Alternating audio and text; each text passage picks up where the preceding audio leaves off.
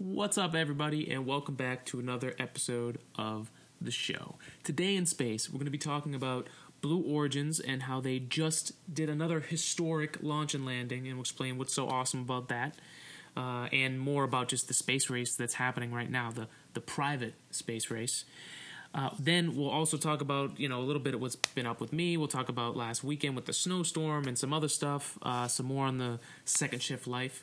I'll talk to you about some of the 3D printing projects that I've got going on and explain that uh, to you guys. And uh, we're going to talk about what I think, in my opinion, is the most important thing that you need if we're going to start living and working in space. Okay, think. What do you think? Most important thing on board a spaceship that you would need. Don't worry, we'll get into it later and we'll cover everything about it. And remember, uh, if you love what we're doing here and you want to help support the show, go use our Amazon link uh, that's on this episode or on uh, any, uh, sorry, the homepage at todayinspace.net forward slash home.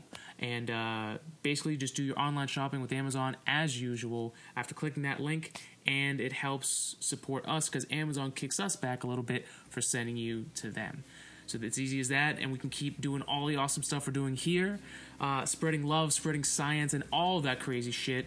Let's get into this episode and have a great time, everybody. Let's go. Today in space.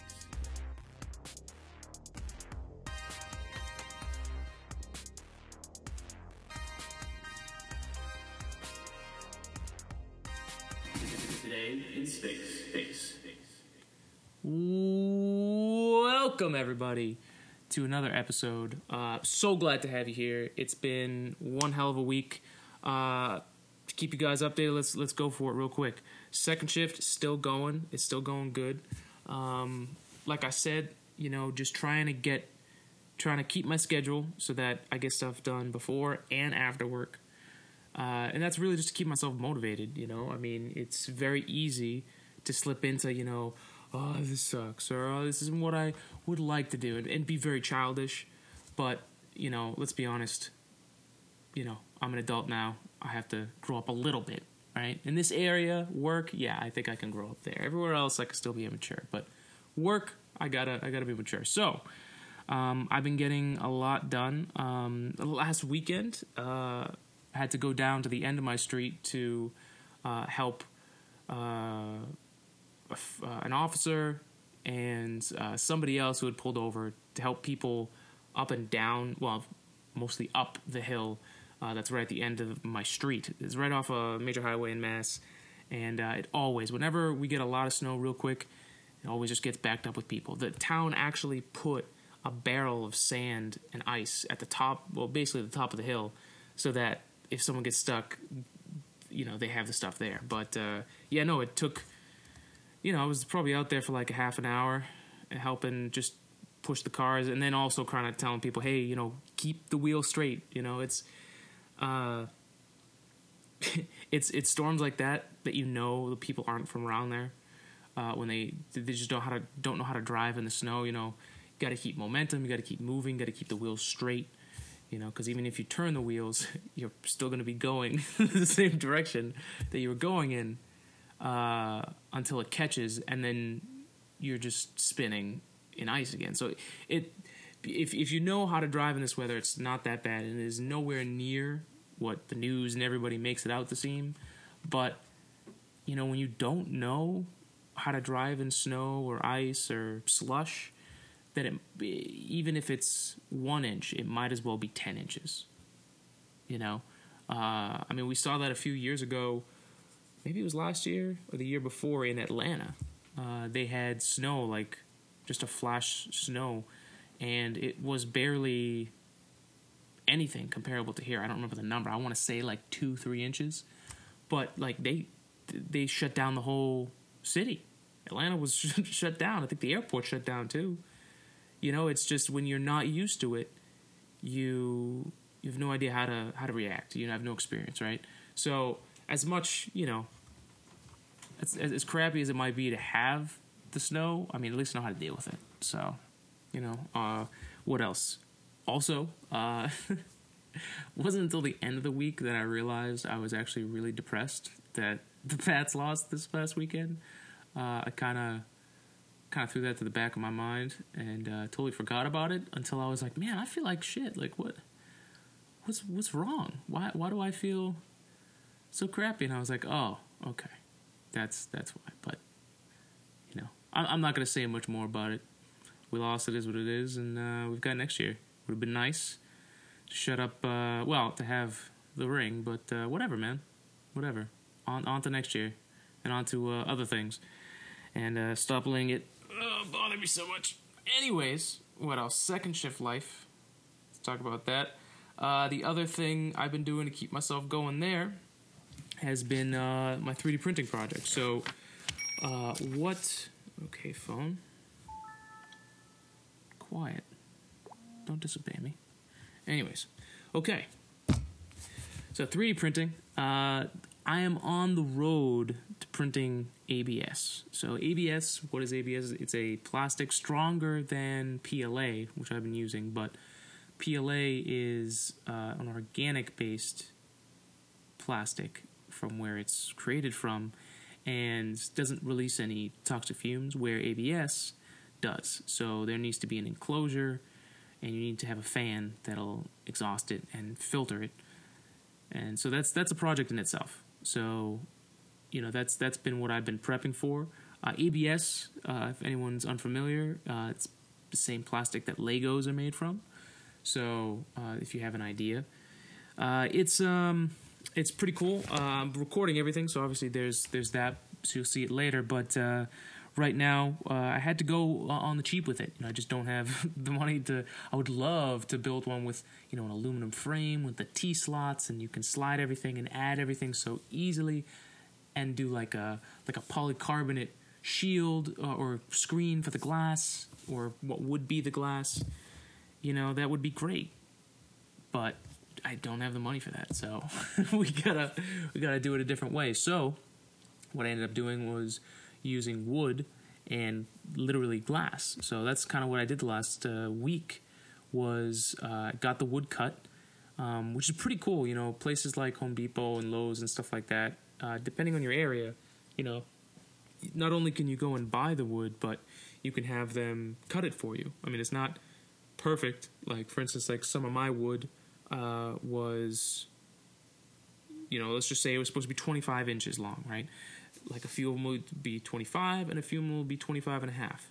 So, you know, I got to do a little bit of work afterward. But when you consider the fact that, you know, it was snowing, I didn't have a saw to do it, and it would have been a pain in the ass. Uh, to ha- to get the saw out. I do have a saw, but it's not like available right now, especially with the snow. It was great, you know. It cost me, I think it was like 19 bucks total for the wood and to get it cut, and it only it was only an hour of my time. So that was really worth it. It really was. Um, the glass uh, I bought uh, also from one of those places and uh, got a glass cutter online and uh, just did some YouTube searches. I mean, I've never cut glass before, especially not with a hand tool. So this was how I learned about it. I just YouTubed it, man. There's so much you can learn online, um, and you watch a bunch of different ones. You can see how like different people do it. Um, basically, it's just this little hand-held piece with a little cutter on the end, it's a little circular disc, right?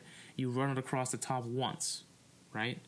And then you just put something underneath it. Like I did a little, like a really small dowel, and you just kind of give it a small tap, and boom, you've got your line. It's nice and straight so that was really cool. Never did that before. And now what I'm doing is staining the wood, giving it a little good look to it because you know it's got to be, you know, it's got to be, it's got to look good. you know, wood wood and glass is great, but it just takes a little bit of extra work. So uh, I'm really excited of, of how it's coming along. There'll be pictures soon as soon as I get it done. Just too much to do this week to finish it. Um, I'm also on the road to 24 hour printing. So, what do I mean by that? By that, I mean I can have my printer running and doing prints and and you know essentially the idea making me money right 24 hours a day that's huge but i mean for right now it's basically so that i don't have to babysit it because as we've talked before you know i went open source printer and with some of those projects, you know, you have to do a little little more work. It's not just it's it's not like the app. It's not the iPhone of 3D printers. You know, it's the it's the customizable Android phone that you've got to you know uh, program everything in it. It'll be more powerful than the iPhone in the end. You know, if we're using this comparison, but it takes a little bit more work. Um, so, anyways, so the power supply not the greatest, and there's been some issues uh, online that the uh, the online community has uh, has shared. So basically, I've got all that stuff done. Um, you know, let's let's talk about the few things that need to get done. Number one, the enclosure. Uh, I got it laser cut uh, a few weeks ago, so that's all set. Thank God. Um, now I can actually start the project because you know the wiring for the switches are all based on the part being put together with the enclosure. So I don't want to rewire it twice. So I was just waiting for it to get done. But I got to decide whether the plastic is going to be clear or if it's going to be frosted. I haven't really decided yet. And what does that mean for me, like work wise?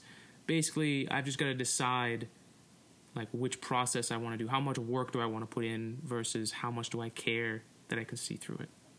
That's pretty much it.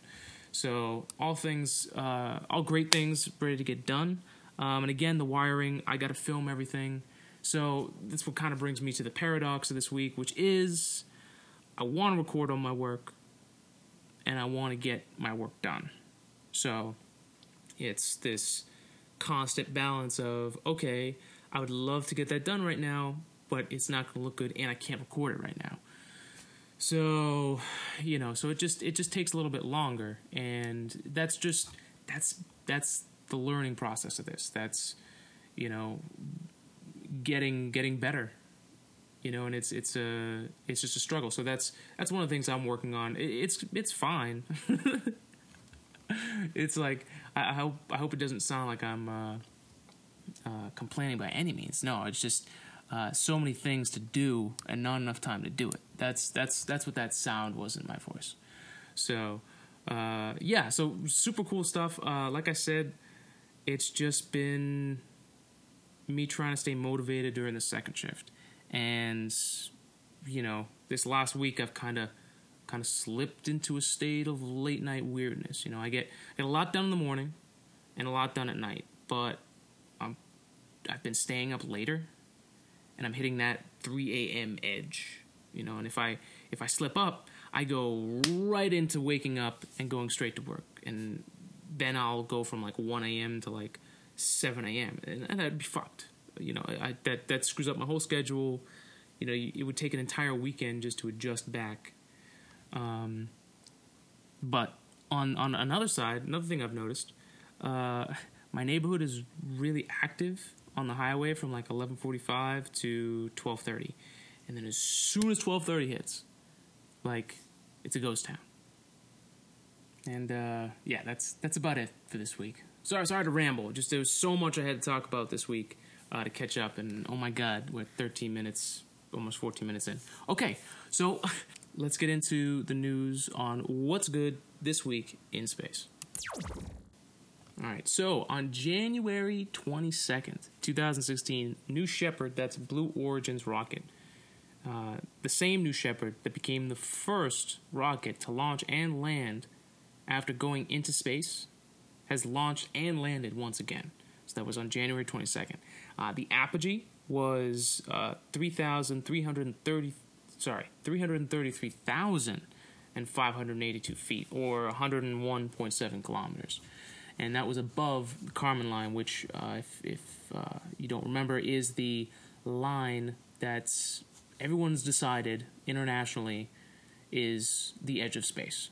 So, uh, that way you can say, oh, yep, we made it to space. Uh, the crew capsule uh, landed with the help of the retrothrust, which slowed the capsule from 15 miles an hour to 3 miles an hour. And remember, Blue Origins is working diligently to work on human safety in flight space because their goal is to help bring millions of people who want to live and work in space into space, uh, which is probably why the rockets are smaller and everything seems more compact and I think it's also why they're really pushing forward faster than uh, some of the other private companies is they have a very specific market. So, and they're not going after, it doesn't seem like they're going after some of the military, like to put satellites up, deliver cargo. Like that's what SpaceX is doing. It seems like Blue Origins is really working towards just bringing humans into space, which I love it. I think it's great.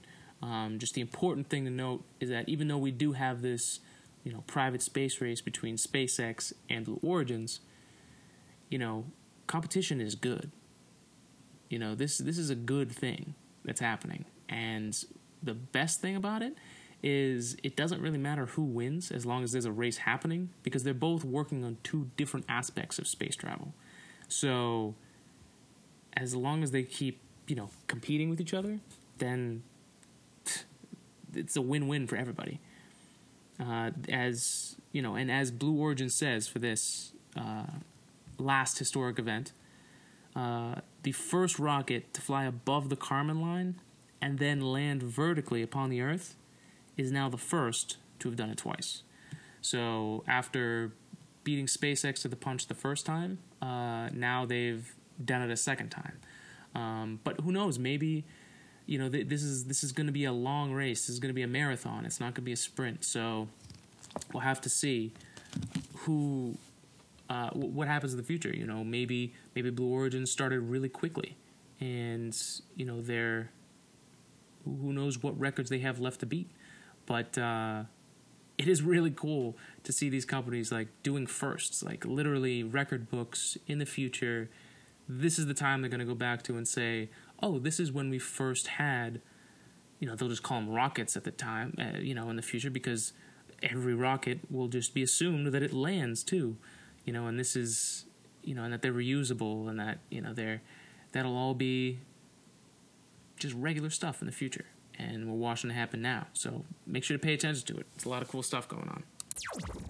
In other space news, I found a really, really interesting article from uh, deepstuff.org or at deepstuff on Twitter. And it's this uh, picture from Hubble of this what, what they call a monstrous cloud that's boomerang or boomeranging back to our galaxy. I'm not sure if that's even a word. Anyways, it's coming back into the galaxy at 700,000 miles per hour. Okay, and it's invisible to us. You know, it's a it's an immense cloud of hydrogen gas, um, and it's called the Smith Cloud. Uh, it was found in the 1960s uh, by doctoral astronomy student Gail Smith, uh, who detected the radio waves that were emitted by the hydrogen. So that's that's how they found it was through radio wave emissions, right? So the the cloud itself is uh, on this collision course to come back into the Milky Way's disk. That's our galaxy. Um, and it's supposed to do that in about 30 million years. So I wouldn't wait up. I wouldn't hold your breath. But just know it's it's coming back in. And one of the really cool things about this cloud, other than the discoveries they're finding, what it's made of, what it what it could be part of, where it came from, you know how it actually found to be, which is all in that article. Uh, I thought the the coolest thing about it was that once this comes back into the Milky Way's disk, uh, astronomers believe that it's going to ignite in this crazy burst of a star formation and might even have enough gas to make 2 million suns. So that's just 2 million suns. So this thing is massive. Uh, it's let's see here how it said okay so this is how long this this smith cloud is right it's 11,000 light years long and 2500 light years across so uh, that means that if you were to measure it, if you were moving at light speed, it would take you 11,000 years to go from one end to the other. That's how long it is. So just, just crazy big, you know, in the scale of our Milky Way. I mean, it's just, it really is. It's just crazy. Really cool article. Check it out. A lot of cool pictures too. Um, and thank you, uh, Deep Stuff, for uh, sharing that online. All right. So now let's go into really what's the crux of this episode. Okay, uh, so at the beginning of the episode, I said, or I asked for you to think about what you think the most important thing is if you're traveling through space on a spaceship. What's the most important thing that you got to have with you? Did you think of anything?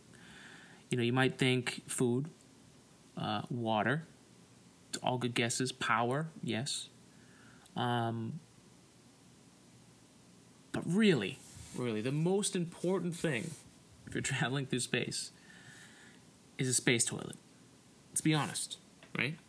Uh, gonna need to have to go somewhere. You can't just have it floating around with you. That's not good. That's not good for you. So you need to have a space toilet. And number one, one that works. But then I started thinking, you know, what what would it be like to go to the bathroom in space? What would it be like to take a shit?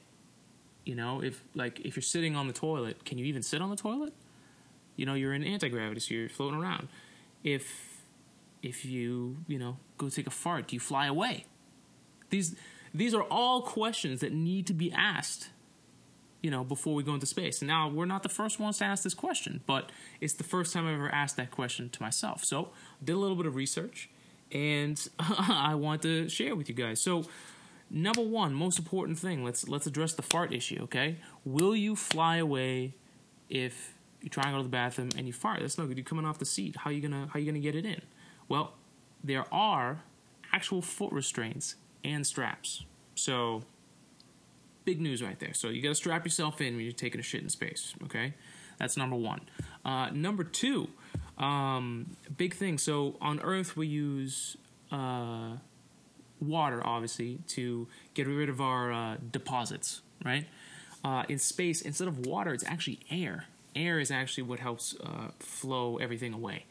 Um, and basically, what happens is your solid deposits get run through this kind of fan, gets chopped up, dehydrated, and then stored in bags so that they get returned later. Uh, so, kind of, if you've seen The Martian, uh, same idea. Uh, those same kind of bags that they had in that toilet is the same idea. Now, as far as liquid deposits, there that's a different story.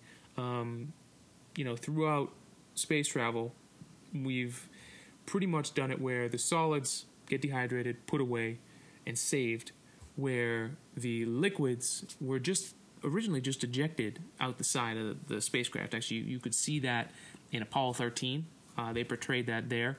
Um, from what I understand, uh, the many of the Russian ships and even the early American ships all uh, ejected uh, liquid deposits out the side. Nowadays, especially on the ISS, the uh, the the modern way to take care of liquid deposits is to run it through a filter system and have it be reused as water on board because it's a very limited resource and if you really want to talk about recycling i mean this is the ultimate this is the pinnacle of recycling uh, you know and it these are the certain realities you have to face being a human being living in space in that kind of environment okay Water is so crucial that you have to re drink your piss. That's how dedicated you have to be to that job. So, once again, if you had any hesitations or anything's maybe some little things you were like, no, I really wouldn't want to do that, that might make your list. Um, but remember, they've been doing this already and they're fine. So, as gross as it may seem, it's working. Uh, and that'll be really valuable uh, for keeping you alive up there. I mean, if if we didn't depo- like if we didn't reuse and recycle our own liquid deposits, like there's a lot of water going to waste there that you know we're we're actually taking advantage of. We're we're reclaiming that. Um, so huge for survival. So that's awesome. Um, you know, the ISS currently has the most technologically advanced space toilet, uh, and it's used you know, by everyone. The basically everyone was just like, okay, like this one works, so like we don't care, you made it, we'll just buy it from you. So that's that's huge. And actually, the Orion missions, uh, NASA's goal to go uh, past uh, cislunar space and back to, uh, well, eventually to Mars. they're going to have the newest version of the space toilet. So um, we'll we'll we'll touch more on that later. Uh, but uh, yeah, apparently it's it's like a, a very difficult process. Well, there's actually training involved to use a space toilet in the future. Uh, or no, in your future if you're an astronaut. I'm just using words now. Uh, anyways, uh, when astronauts are training to go aboard the International Space Station, they actually have to learn on. They have to like have positional training. Uh, there's a video out there with uh, um, some future astronauts learning. I think it was STS 132 or 135. The video will be in this week's links, but. Uh, there's two different toilets. There's one that's just a, posi- a positional toilet, doesn't run, so don't don't put any deposits in there. Uh, it's just so you can figure out your position, so that you know how to how to go because it go it's a it's only a I think they said a four inch circle, which is I guess compared to like what we're used to, which is like eleven or twelve inches. So your hole's getting smaller. All right, uh, and the the training one actually has um, a camera and a light so that you can actually tell your position. Um, I, am not sure how, uh, how how how you're training on the positional one, but uh, you know that's that's a team building experience. You know you're gonna learn a lot about everybody, and you're gonna be better at the end for it. You know you really will. Uh, you'll you'll come together as a team. You'll know things about each other that most people don't know. So, so that's really good. And then there's actually a running one uh, that's actually right next to it. So uh, you you have to be potty trained for space. Basically, is is uh, is how it is, and I, and that it's it's a thought I've had for a while, man. It's the more I've learned about this, and the more I've learned about what it takes to be a human being. Why so little? What is it? Why such a small percent of all human beings? have ever been to space. It's really because you have to be optimized as a human being. You have to be. The training for it is immense. You know, it's like we're not supposed to be there. We're not supposed to be in that environment. So we're able to perform this crazy magic called science and engineering and, and not only get ourselves up there, but have a, a floating Space Lab apartment that we go visit every once in a while, and the roommates change every so often. Some people stay there for a few months. In in you know recently we've got Scott Kelly and Mikhail Kornienko who just passed 300 days up there. So you know they go through all this training to get up there, and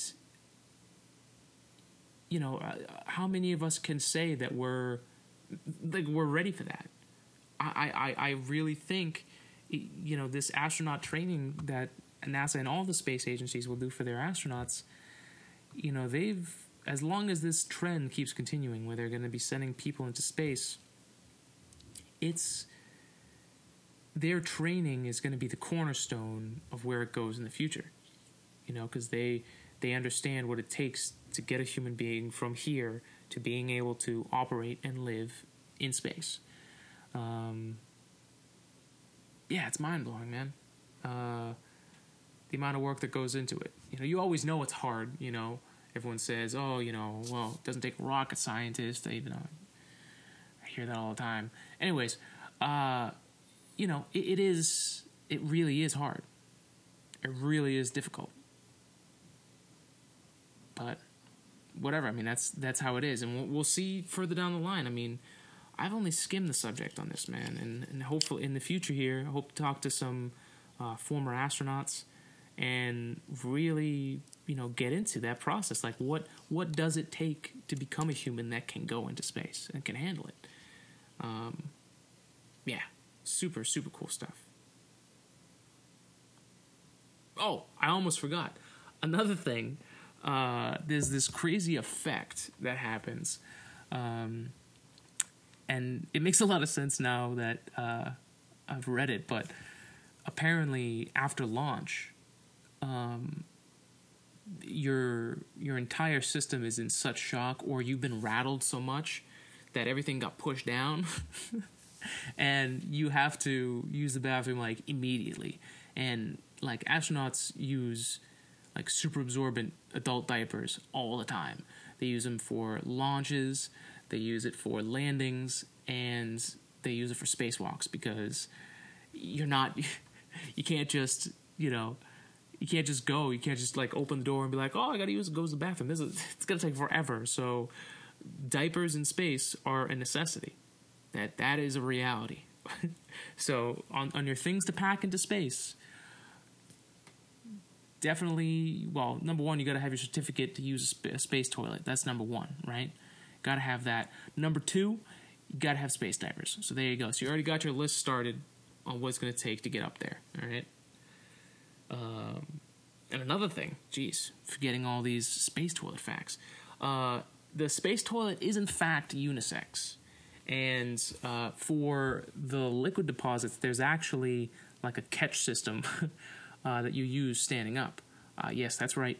Men and women have to uh, store liquid deposits into the space toilet uh, standing up, and they each have their own basically funnel system. Uh, and again, same concept: air gets makes sure everything moves. Um, you know, and if you're worried about um, really letting one rip while you're in there, because you just you're having one of those deposits, you know that's that's okay because it's actually really noisy up there. So with all the fans and all the machinery working uh, you you can you can let go. But realize it is only a curtain that stands between you and your crewmates. So you know courtesy flush courtesy air flush definitely worth it definitely uh, but yeah man just just the idea like uh, I, I saw the space toilet when i went to uh, the International, uh, the Air and Space Museum down in uh, Washington D.C. in the Capitol, and it's uh, that was probably my my most favorite exhibit, the space toilet. Like it's it is like a man's achievement. it's humankind's achievement to to make sure that we have a toilet that isn't some crazy like the space toilet could have been this crazy fucked up thing that you got to be like completely strapped into, and it, it could have been terrible. It could have been awful. Maybe we're lucky that it, it operates like a regular toilet. Could you imagine how awful it would be if like just simulating a toilet on Earth was impossible, and we'd have to do it some other way? I don't even want to know the lengths that some time, some scientists would go to make sure our deposits are stored the right way. All right. I, I already have a few in my mind, and it's unpleasant, to say the least. Not good. So, thank goodness for the men and women who helped design the space toilet so that we feel a little bit at home while we're in space, okay? Without them, who knows what we'd have to do in space to uh, to store a few uh, deposits whether they're solid or liquid, doesn't really matter. All right.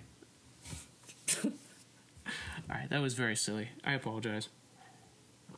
I mean, that is that is what we're going for here, but uh, liquid and solid deposits. My God. Anyways, that'll uh, that'll settle it up for this week. Uh, thank you for listening, everybody. Uh, had another great time with another episode. Thank you for listening.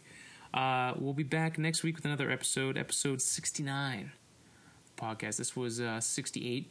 Uh, it's uh, it's really cool, man. It's uh, we're past a year, and I'm just loving doing this every week. I I know you guys are. Thank you to all the uh, listeners. Welcome to all the new listeners. And uh, if you want to help support the podcast or the science that we're we're doing here, uh, that'll be coming out pretty soon. Promise. We'll have videos with 3D printing soon. Uh, all you got to do is go to this week's episode or the homepage at todayinspace.net forward slash home and use the Amazon link when you do your uh, shopping. You know, Valentine's Day is coming up. You know, you got to get your uh, your significant other something. Uh, don't forget it. I've done it. It's not good. Don't forget.